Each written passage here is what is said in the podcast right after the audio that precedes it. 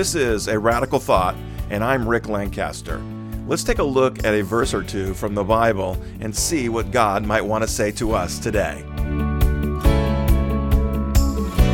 The radical thought for the day comes out of Psalm 119, verse 105, and it reads Your word is a lamp for my feet and a light for my path.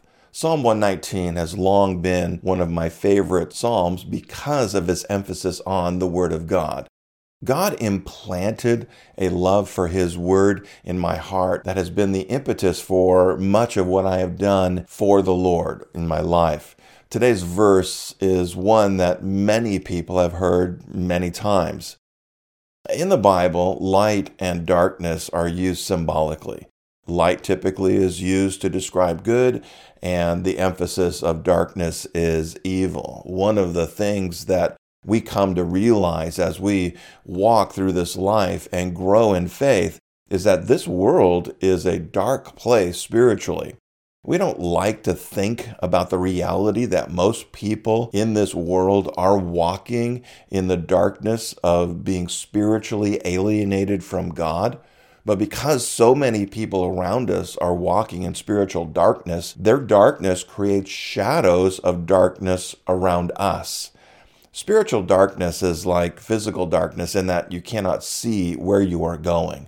Someone in spiritual darkness does not have God inside them. And the Bible teaches us that God is light.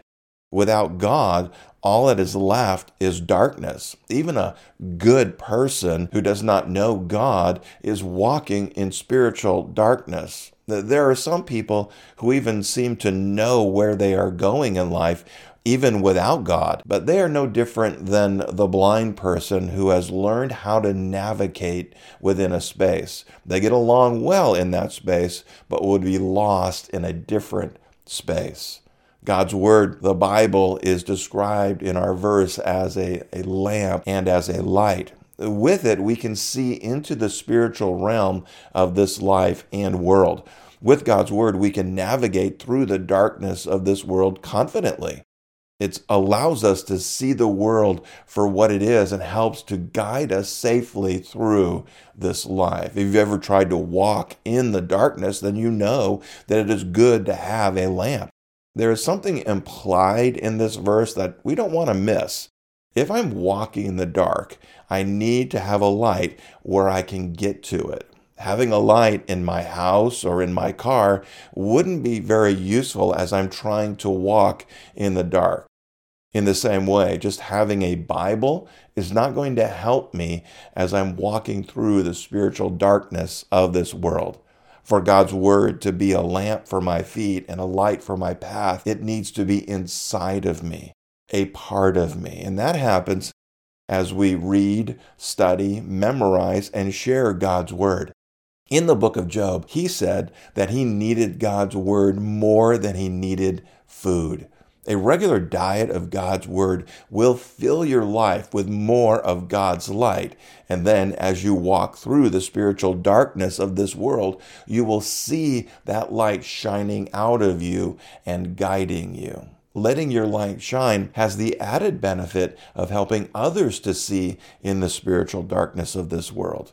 One tiny light in the darkness may help someone to find their way to see the love of God. Pray this prayer with me. Jesus, help us to fill our lives with the light of your word. God bless you. Have a radical day with Jesus.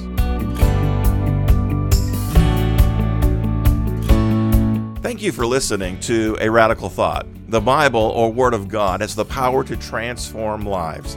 It's my hope that these brief messages help you to pause and reflect upon what God might want to say to you or to someone in your life. If you enjoyed this message or found it useful, let us know and consider sharing it with someone who might appreciate it. You can subscribe to this podcast anywhere podcasts are found. Look for A Radical Thought or Rick Lancaster and find other podcasts that I put out. In the show notes, you'll find a radicalthought.com where you can find other resources to help you glorify God, bless others, and grow faith. Until next time, be radical with Jesus.